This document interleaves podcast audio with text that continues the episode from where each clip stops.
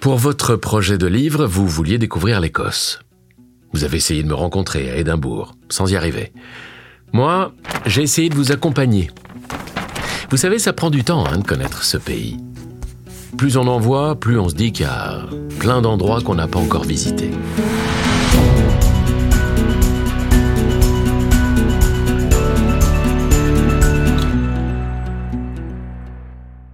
Pour moi, la première chose, c'est de ressentir l'Écosse.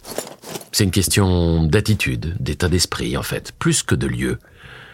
C'est ça que j'avais en tête quand je vous ai envoyé sur les routes. À Édimbourg, à Arthur's Seat, vous avez pris de la hauteur. Avec une vue à 360 degrés, vous avez ouvert les yeux en grand. Eh, savoir regarder, c'est très important. Après, au château de Dunotar, vous vous êtes mis à l'écart du monde. Les vagues, le vent, les goélands. La mélodie de la nature écossaise. Elle est belle, hein, cette musique. Changement, ensuite, pour une distillerie de Scotch whisky. Dans le chai de vieillissement, vous avez presque arrêté le temps. Dans cette ambiance feutrée, vous avez écouté les anges passer. Chut. Un peu plus tard, à l'université de Glasgow, vous avez compris que le surnaturel, bah, c'est plus qu'une légende en Écosse. Dans la bibliothèque, les histoires s'échappent des vieux livres. Elles sont trop puissantes pour rester enfermées dans le passé.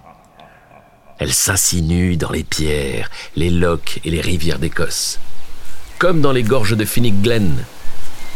À regarder ces rochers aux formes étranges, vous êtes devenu sensible à l'invisible.